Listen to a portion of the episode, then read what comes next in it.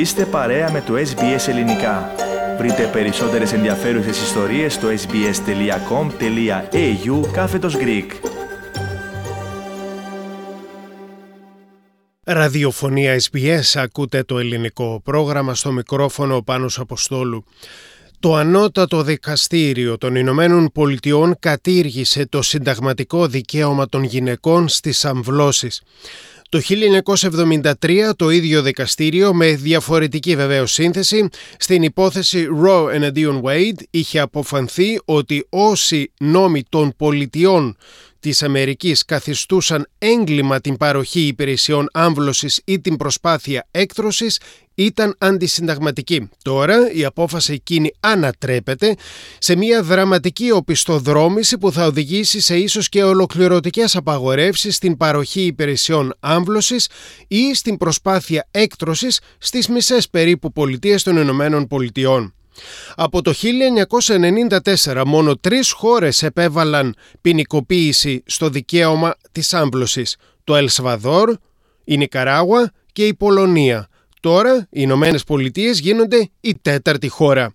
Ο Αμερικανός πρόεδρος Τζο Μπάιντεν δήλωσε ότι η απόφαση είναι ένα τραγικό λάθος και το αποτέλεσμα εξτρεμιστικής ιδεολογίας ενώ έκανε λόγο για θλιβερή ημέρα για τη χώρα του.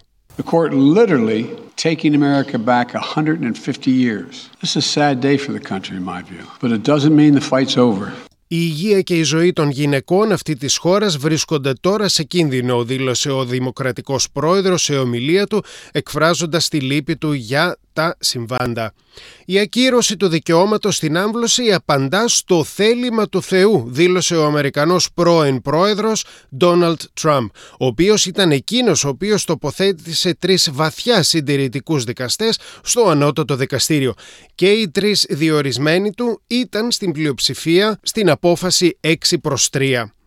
Αν και ο Τραμπ είναι υπέρ της απόφασης, ωστόσο αμερικανικά μέσα ενημέρωσης μεταδίδουν ότι δήλωσε στις συνεργάτες του ότι η απόφαση αυτή δεν είναι ευνοϊκή για το Ρεπουμπλικανικό κόμμα.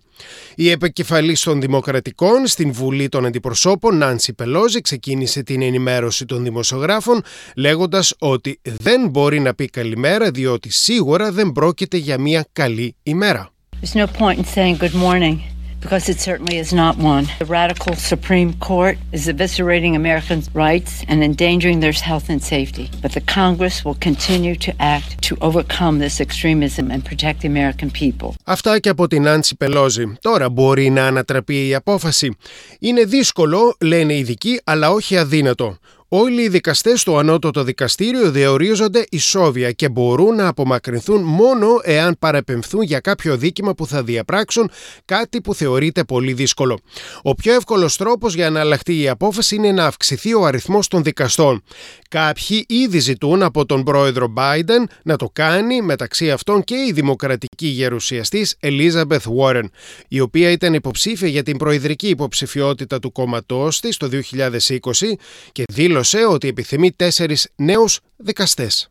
Six extremists on the United States Supreme Court have decided that they can force all of America to bend to their personal religious and moral views.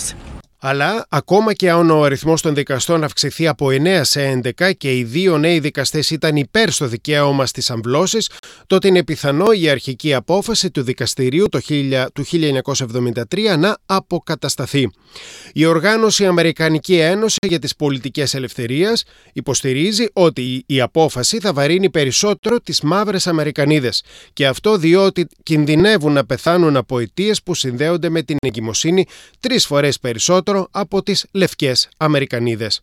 Την απογοήτευσή τους για την απόφαση του δικαστηρίου έχουν εκφράσει πολλοί ηγέτες ευρωπαϊκών χωρών, ενώ το Βατικανό επενεί την απόφαση του. Η απόφαση του Ανωτάτου Δικαστηρίου των Ηνωμένων Πολιτειών, που ακυρώνει το δικαίωμα στην άμβλωση, αναζωπήρωσε τους φόβους για την τύχη και άλλων δικαιωμάτων στις Ηνωμένες Πολιτείες, όπως τον γάμο μεταξύ προσώπων του ιδίου φύλου, όπως γράφει και στην επιχειρηματολογία του ένας από τους συντηρητικότερους δικαστές.